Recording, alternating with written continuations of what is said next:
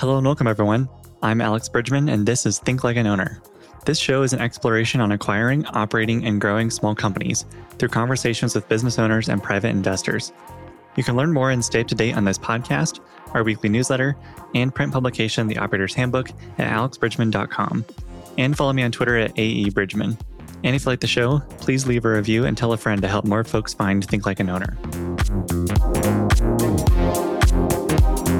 Before the episode, I want to tell you really quickly that we are running an audience survey to learn more about our audience and look for feedback on improving the show. The last one we did was September 2021, and this show has just about doubled since then. So it's a good chance for us to get more feedback and learn how our audience has changed since then. It's really quick. It's a Google form. It only takes two minutes.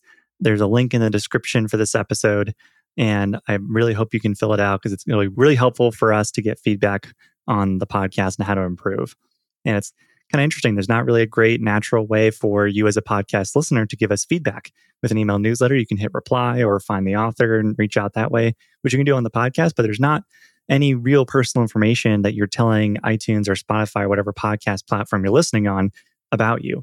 No one is asking you for your LinkedIn or your job role or what have you. And so surveys are the best way we have to learn more about our audience as a podcast. So, real quickly, it's only two minutes. It's a Google form, should be in the description. I really appreciate you sharing your feedback and helping us improve the show. Thank you. And now on to the episode. My final guest in the CEO series with early career CEOs is Daniel Reese. Daniel acquired IntellaTriage in November 2019 after a military career and searching with a distinct thesis. IntellaTriage handles after hours calls for providers, senior living businesses, and others with a remote nursing team. Daniel and I talk about growing a business that felt very much like a startup early on, advice for new CEOs, scaling teams, and finding a balance in his life as CEO. We also talk about working on submarines, which can be an entire podcast in its own right. Anyhow, please enjoy my episode with Daniel Reese. One of the most impactful things our CEO guests have talked about doing for their companies is upgrading their finance team. Ravix Group, led by CEO and former podcast guest Timmy Oka, is the expert you need to build a scalable finance function. They handle everything from fractional CFO work, HR consulting, and outsourced accounting. Ravix can even help your company prepare for an IPO if that's an ambition of yours. To get in touch with Timmy and Ravix, go to ravixgroup.com and tell them Think Like an Owner sent you. And now for some advice and observations for finance and small companies. Here's Timmy himself to share his expertise on today's Q&A. How do you help your clients navigate high interest rates as we have right now? That's a great question. A lot of our clients uh, have debt, and as you know, the interest rates have increased quite a bit, and so interest payments have gone up and cash management is more important than ever. So there are a couple things that we we do to make sure our clients are in a good position to navigate these high interest rate environments. And the first thing is to make sure their cash management is taken care of properly. So what does that mean in particular? You know, one of the things that we look at is the interest rates that our clients are getting on the cash that they're holding in financial institutions like their banks. Because we have relationships with 20, 30 plus banks across our 200 clients, we have a very keen sense of where the best rates are offered and we're able to get those relationship pricings for our clients, right? So making sure that the client's cash is managed appropriately. And then also for some of our clients who have more cash on hand, maybe they were lucky to, to raise money prior to the interest rate spiking, and they want to be good stewards of that cash while they're looking for opportunities to invest it. We also help them find treasury solutions. You know, what are some more sophisticated options for them to invest that cash in a safe way and get a good return on it while they're looking for better ways to deploy it. Awesome. Thanks, Timmy. To learn more about Ravix Group, head to their website at ravixgroup.com and tell them Think Like an Owner sent you. I also want to thank our other show sponsors, Hood and Strong, Oberle Business Strategies, and Oakborn Advisors for supporting the show. And now to the episode. Hey, Daniel, it's good to see you. Thanks for coming on the podcast. Before the recording, we were talking about your career in the Navy on submarines. I would love to hear a little bit about the career you've had up until acquiring IntellaTriage. Yeah, absolutely. Thanks for having me.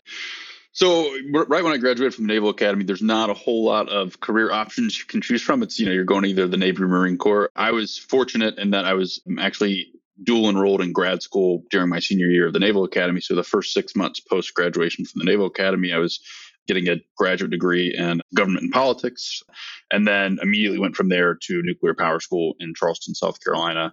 You know, I was a designated as a submarine officer coming out of the academy and you know basically what that means is you know you're going to go be stationed with a submarine for four or five years and either do the nuclear deterrence mission or the kind of intel gathering mission that that our two classes of submarines do and or two types of submarines i should say and whenever I got to Charleston, there was a little bit of a delay in the pipeline. So we have live nuclear reactors in upstate New York and Charleston, Charleston, South Carolina. And if one of those have to go down for maintenance, then you have to, the whole pipeline kind of backs up. And so it took about two years to get through the nuclear power school.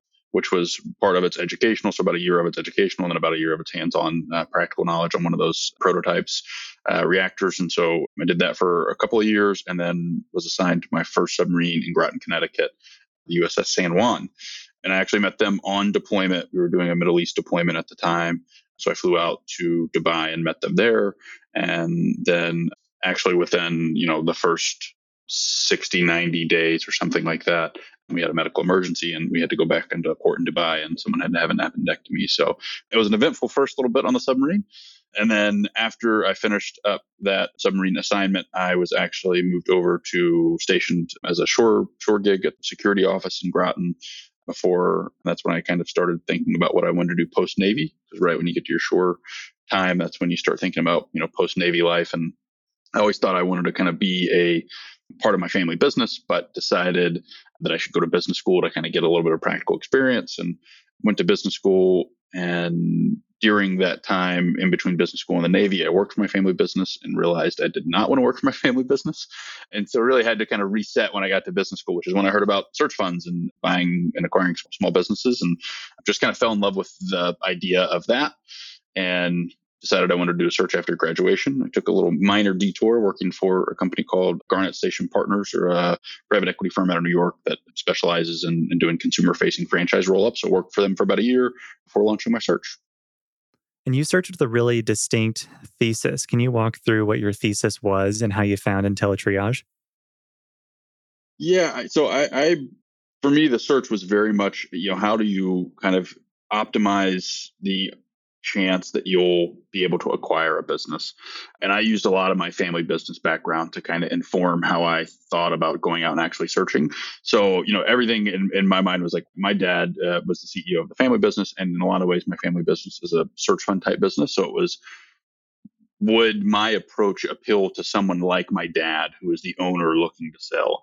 And so for me, I decided I needed to get really, really deep on specific industries, specific segments of the market, and really understand and build some credibility in order to acquire a business in that space. And so I kind of had two major verticals I went down. I would call it you know telehealth adjacent or you know the unsexy parts of telehealth so not direct to consumer app based telehealth but things that would benefit from getting care not in a traditional setting. And then which was very broad so there's a lot of segments to get into.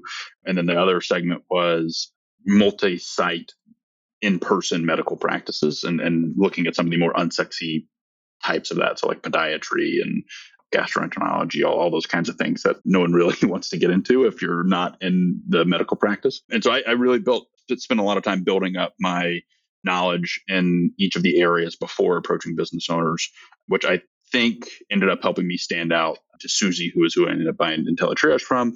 I think whenever her and I first met, we just had a, a, level of depth to our conversation that she said she hadn't experienced with other people who she met that were interested in investing or purchasing the business, which helped me build a little bit of credibility there. So it, it worked out at least with Susie.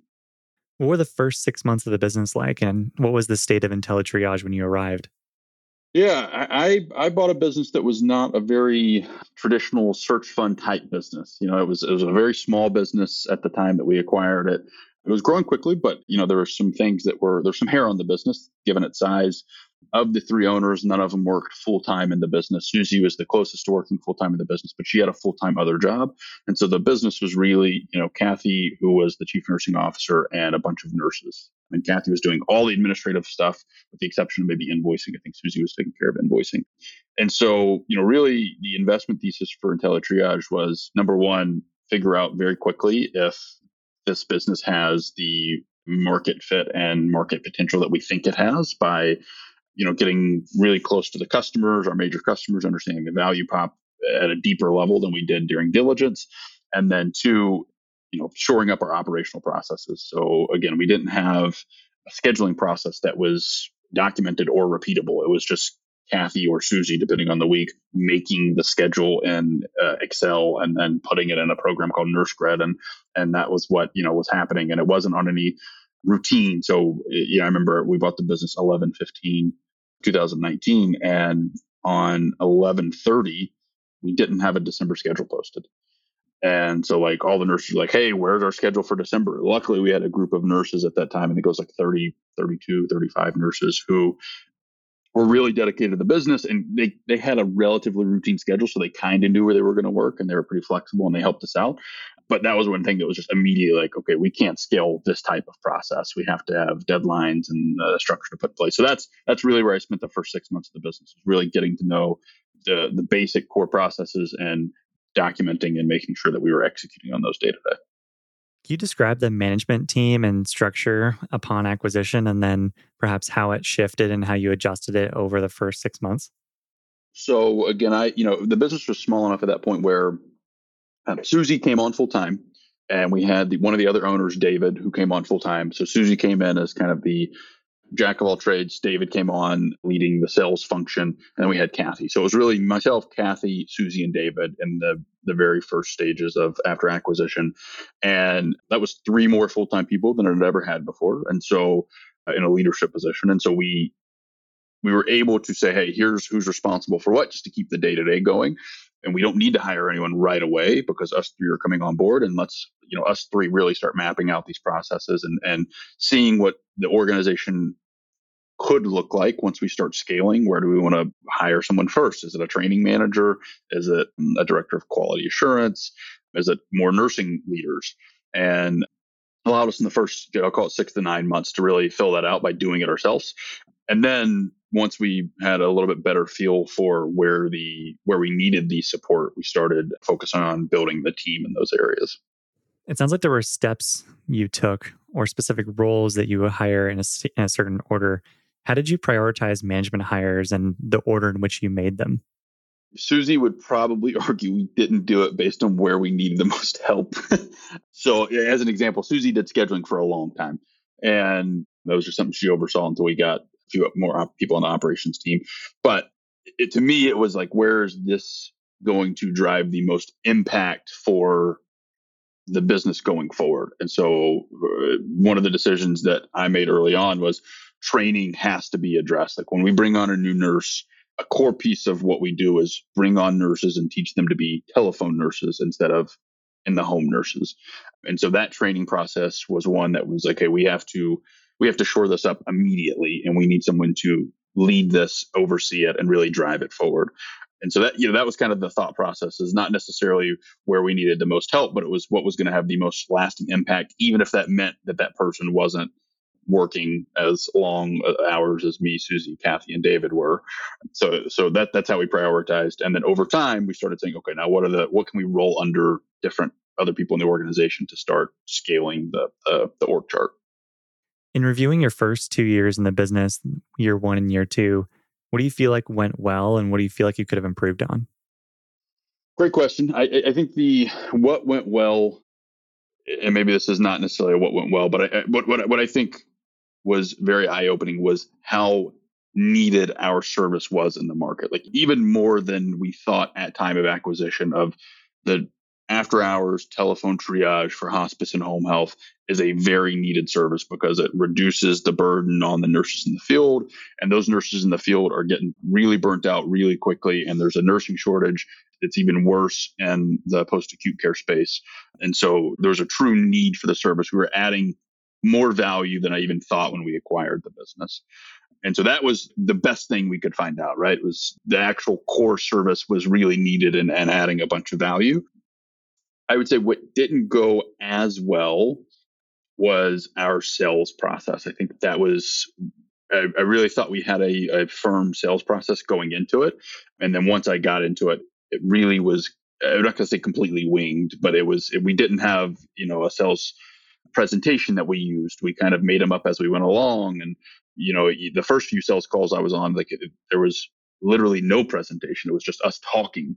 And uh, so we had to, we had to really shore that up much quicker than I was hoping we would have to shore that up, just because we knew that growth was one of the keys, if not the key piece in the investment thesis, is we needed to be growing quickly, which mean which meant we needed to be closing customers quickly and then bigger and better customers. So that took a lot of time of my time early on that I didn't think it would is, is really focusing on the sales process and the team there. So building on a sales force is obviously important for growing revenue, but what else had to happen to enable revenue growth? I mean, I think it just goes back to the making sure we're delivering on the day-to-day operations. Like that was the key piece of, you know, that was phase one of year one was ensuring we could deliver the service with high quality and it was repeatable. And so all the processes that went into that was was step one. You know, I, just very basic stuff. I mentioned scheduling already, reviewing people's work, quality audits. You know, doing quality assurance audits. That's something that just didn't happen. Focusing on availability times for nurses whenever they were taking calls. Like how long are patients waiting on the phone? There was no reporting function, so we had no idea what our average wait time was or you know how we did the night before so it was really just making sure we understood kind of the key operating processes had those in place and then had a way to make sure we were measuring that they were going well on a day to day and and early on it was you know week to week month to month basis versus day to day making sure those were going well so we could address our customers needs that once we had you know some of those started getting some of those basics in place it made me much more comfortable with hey, going and selling the service that we're we are high quality, we are delivering value, and so I, I think that needed to happen a bit before we could really put the gas on the sales process. So it sounds like you're starting to grow pretty well in year three. What decisions and changes did you make in those that first two years, year one and year two, that set the foundation for the growth you're having now?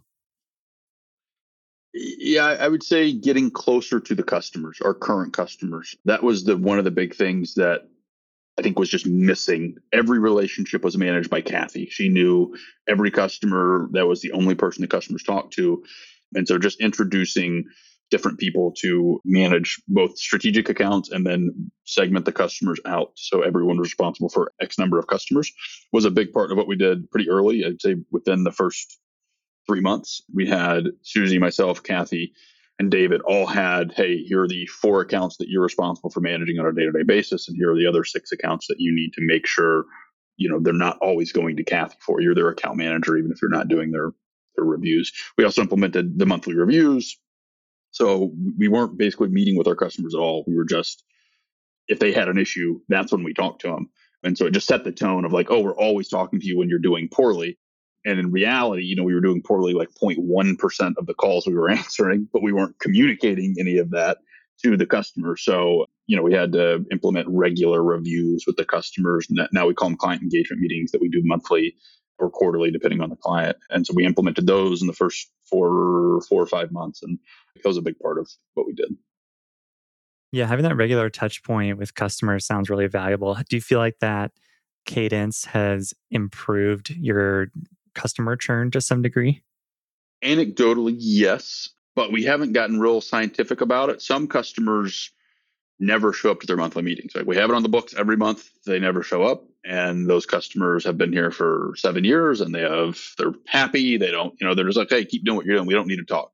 So there's like some other anecdotes of just like no out of sight, out of mind.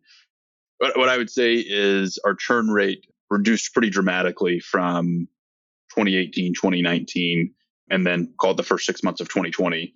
If you compare those periods to the second six months of 2020, 2021, and 2022 were meaningfully lower. We went from, you know, call it 13 to 20% churn to less than 5% churn. And so, like, yes, we're doing better at delivering the service, but we're, I think we're doing much better at communicating the value that we're adding. And I think that's been a big factor of that. I, I wish I could say that was just like my thinking that we needed to do that, but we lost a big customer month one and a half. And so it kind of was like, oh, wait a minute, we need to address this immediately. What else do you think has led to that churn decline over time? Yeah, I would say two big things that our customers really care about is one, quality. So we have to make sure we're delivering really quality triage. So we tightened up our hiring practices, we tightened up our training processes, and we monitor quality very closely. And so I think that has been a big factor. Nurses that maybe were would have been allowed to stay here six months or nine months or maybe even a year who are just really low quality nurses sometimes aren't even making out of training. And if they do make it out of training, they're not making more than a couple of weeks because they just don't meet the quality standards that we have for being on the team. So that's one of the big ones. I would say the second piece is really just the communication of the value to the customer, right? It's easy when your only touch point is, hey, Jane Smith did this wrong for my patient. And that's the only interaction you have. The perception from the client is IntellaTriage is always doing poorly. And so we've, we've shifted that to say, hey, we know we make mistakes. We're never going to be perfect. However, 99.8% of calls we do great on and it's just these 0.2 and you know we've even gone as far as like hey what is an acceptable error rate like what would you allow your nurses how often would you allow them to make uh, an error? And you know most of it's like well you know i expect them to be 90 95% accurate. Like well, we're meaningfully better than that. And so like let us send you calls. We record every call. So let us send you calls that are just normal calls. Like we you know we won't pick random calls and send them to you and you can listen to them and that helps our just highlight hey yes we're always going to have areas of opportunity. We always need to be working and, and trying to get better. But for the vast, vast majority of the time, we're really serving your patients and your nurses really well. And so I think that communication helped change the paradigm of the relationship for many of our clients. Do you have any feedback mechanisms? So after a call with a nurse, the customer or the person on the other line can give some sort of feedback, like a thumbs down, thumbs up on how the call went so you can start tracking that over time? So no, so we don't have anything like that. A couple of like real world challenges with our team and, and the rating system. Number one, you would love for our nurses are talking to our customers' patients. And so our nurses are, you know, the most common example is we have hospice nurses doing telephone triage. We're serving a hospice providers that, you know, an agency, and then they have customers that call in, our nurses answer. So our nurses are generally talking to the caregiver or, or maybe the patient whenever they're calling in after hours for some issue. Well, with hospice in particular, about 15% of the calls are death calls. So, hey, my loved one passed away. And customers are, our customers are very sensitive to having patients or caregivers rate phone interactions because their loved one could have just passed away. So, from that, that's, that's kind of a real world limitation for us where we, and most of the time, our nurses don't realize that it's not a it's not the call that's bad, right? It's not the customer service. We very rarely get like a customer service or a clinical type of incident. It's some kind of procedural or documentation issue. And so the nurse doesn't realize that they've made the procedural issue or procedural mistake or documentation mistake. And so, you know, they have no, they have no way of rating that. So what we are doing today is there's a couple of different AI softwares that monitor VoIP systems now, voice over internet protocol, um, that we are starting to layer into our phone system that listens to every call and starts tracking things like sentiment of the call and will flag certain words for us to for our QA team to monitor. So we did it. We did a test of that, and it was actually really really cool. I didn't I didn't have high hopes because I was like, oh, the sentiment's always going to be negative when you have a patient dying, but it was actually really cool. So we're we're we're looking at that, implementing that across our entire organization right now. So it sounds like in that first year, you're very focused on short term things, you know, losing a customer and building process. How do you feel like your ability to focus on longer term projects and initiatives in the business has changed now that you're in year three? Yeah, it's it's actually really interesting. It's kind of done a little bit of a slinky. Like um, initial stages was like hourly or daily. Like it was very much what do we have to do right in a second and so the very, the very early stages were really you know really short time periods that was my focus of like hey what do we need to get done today? What do we need to get done by the end of the week? That kind of thing. Over the first couple of years i would say that started shifting out to you know we hired a vp of ops who's been great and he's, he's been helping me drive a lot of the operational changes. We now have a bunch of directors under on the operations team making sure that we're you know kind of keeping their department up to speed and, and making sure their teams are doing what they're supposed to do. So it's allowed me to kind of take a step back and think a quarter or two ahead. We're still growing really quickly, so it's really hard to think more than a year ahead. Uh, you know, we did we do an annual planning session every year, and what we what planned for 2021 when we did the 2022 review, we're like, this was done in April of 21, like you know, of 22. Like we four months into the year, we had accomplished our yearly things that we needed to achieve. And so it's really hard to think, you know, really far out, but I try to stay a year ahead, big picture, and then a couple of quarters ahead from like a priorities perspective. But now I think we're even taking a little bit of a shift of saying, yes, we have these, you know, quarterly and annual priorities that we're focused on, but how do we execute on those daily? So it's almost like we're trying to shrink the time scale, not for me or my VP of Op, which his name is Rob, not for me or Rob, but for our teams so that when they have their daily huddles, they're focused on very specific metrics that they should be reviewing. And so it's like you kind of taking a step back and saying, how do we execute better daily to meet our quarterly and, and annual goals? How do you go about setting goals and how do you think through the breaking down of goals into monthly or quarterly or annual semi like smaller goals? Yeah, so we used a couple different frameworks. So we've had two annual strategy plans, 2021, 2022. 2021, we, the whole leadership team read Scaling Up book, the entrepreneurial operating system. And then in, or sorry, Traction, that's what it is, 2021, the EOS system. And then 22, we read Scaling Up, which is the Rockefeller Habits book.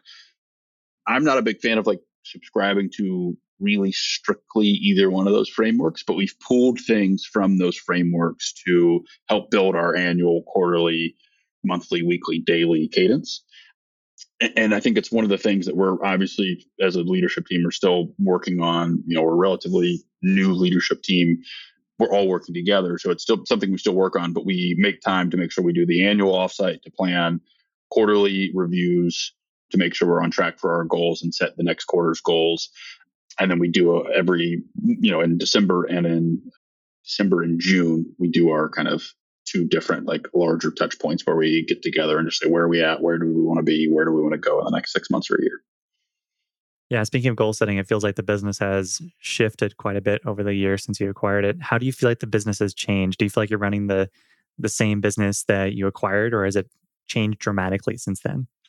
Yeah, it feels like we've changed like three times since we've purchased it. honestly, um, yeah. Going back to, I felt like we, I felt like we bought a startup. We didn't really buy a, a small, small business. We bought a startup, and so we've been changing.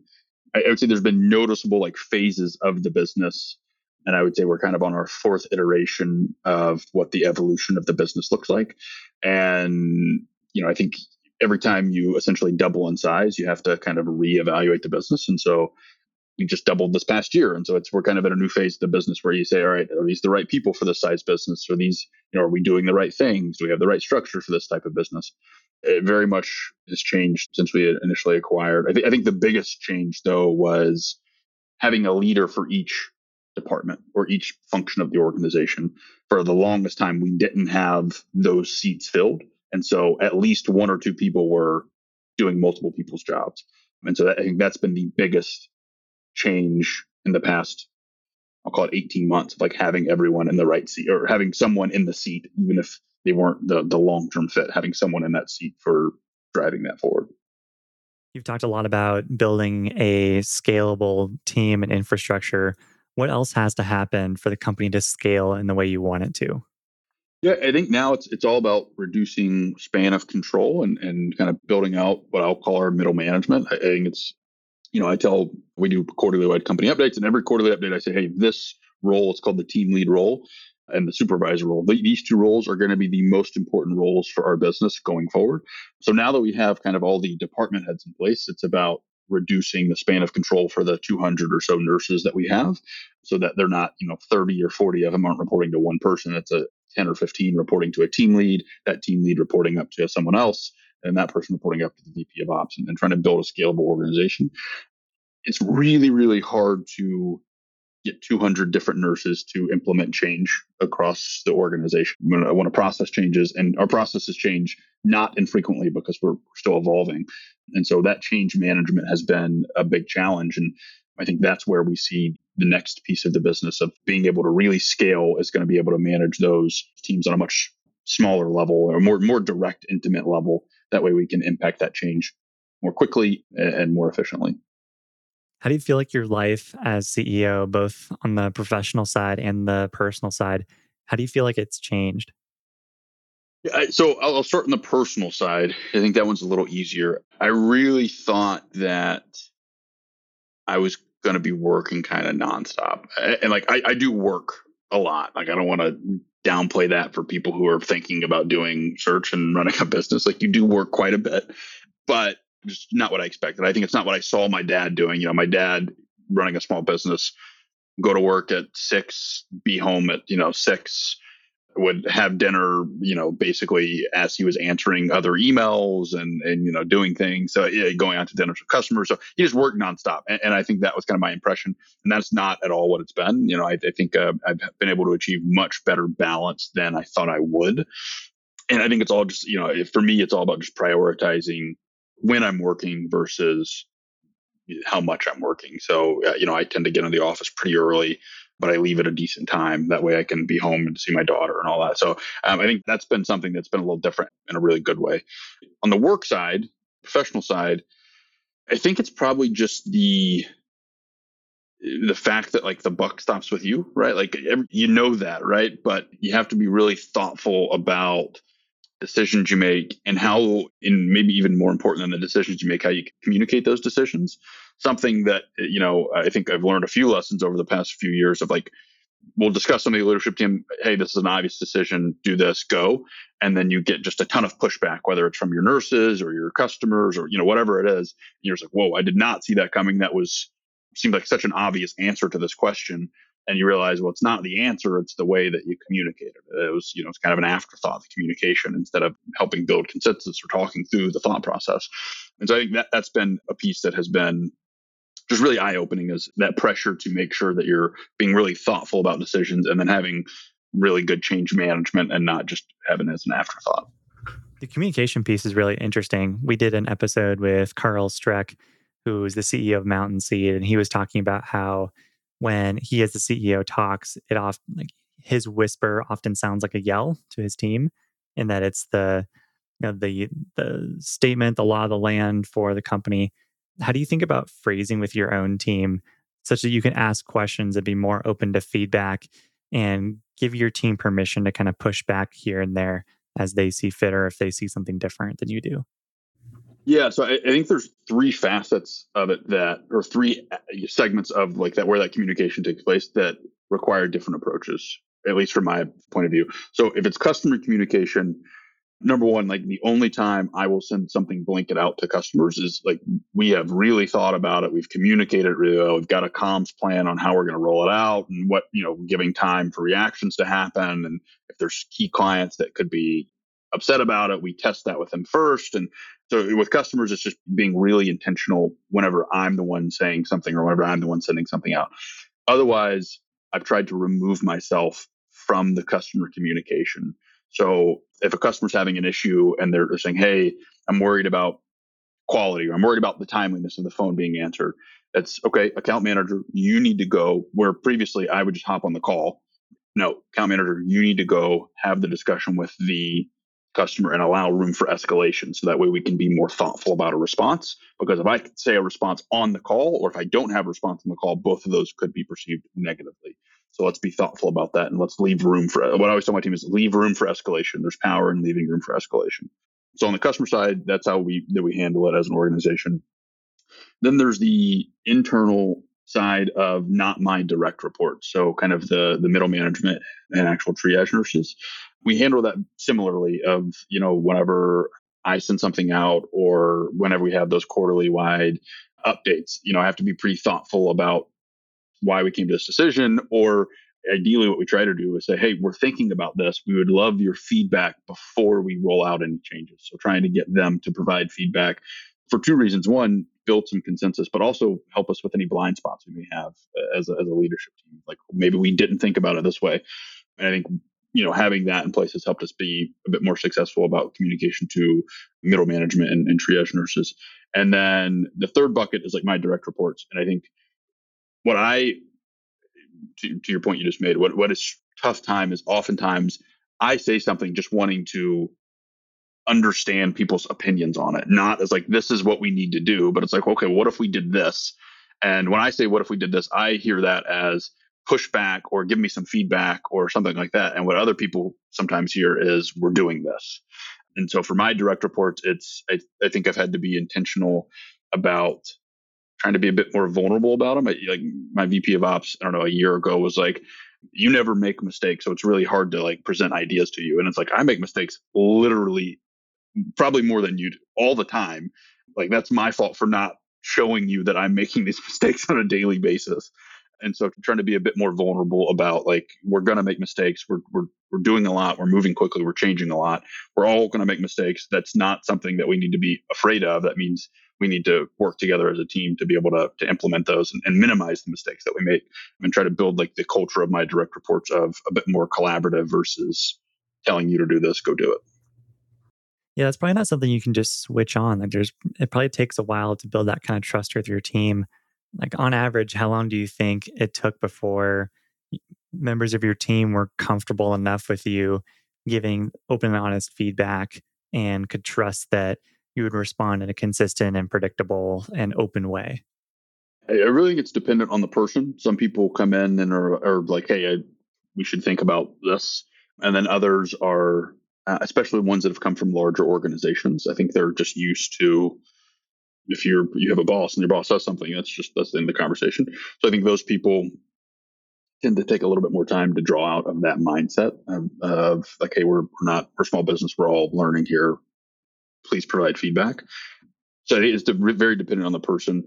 I, what was great early on was Kathy was not afraid to give feedback. She always gave feedback, which was great. She was kind of speaking the she was the voice of the nurses. But I think that helped when people would come on board to see you can disagree and be constructive and give feedback and you don't have to worry about being shut down or, or being fired or something like that. So I think that helped early on, but now now we have a, a different management team that's in place that you know we've had to try to build that with.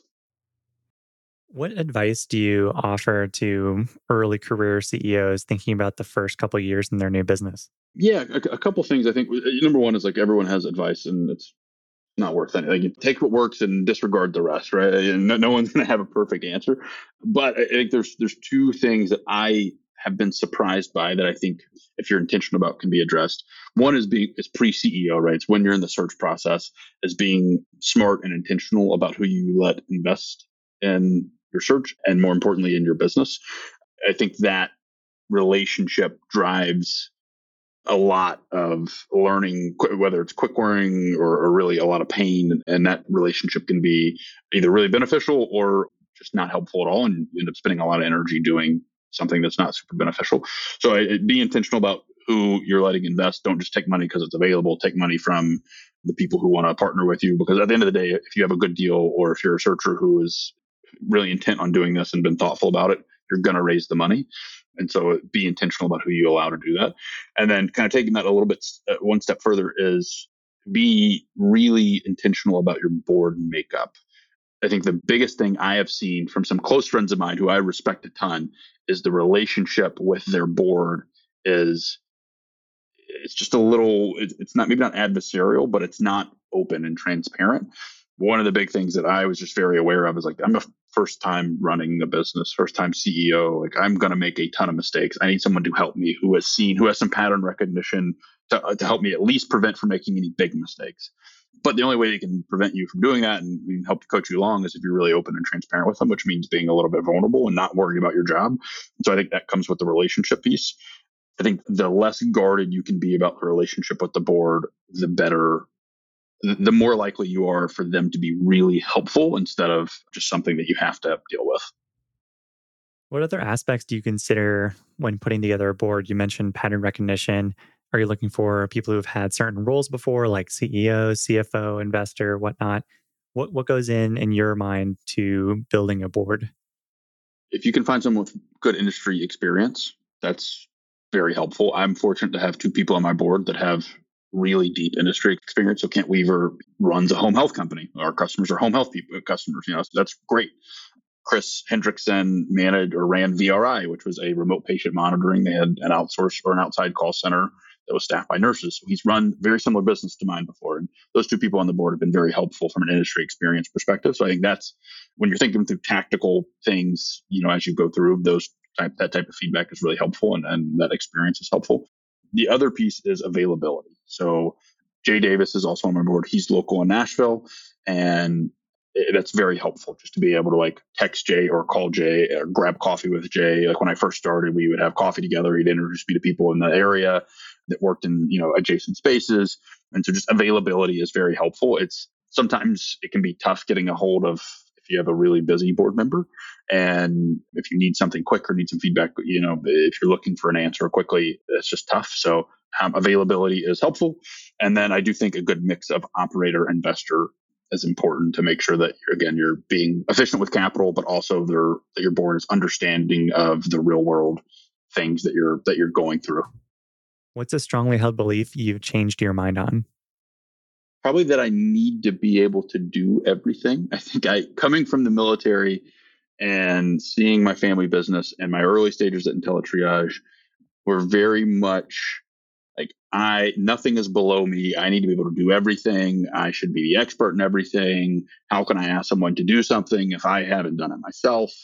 And I think I felt very, very strongly about that early on as we've grown and, and, needed to scale, it's just very impractical for me to be able to do that. Like I do need to have a good understanding of all the aspects of the business so I can provide meaningful input. But I don't necessarily need to be able to put the schedule together in two hours, or I don't necessarily need to be able to to go in and fix some IT issue on a laptop.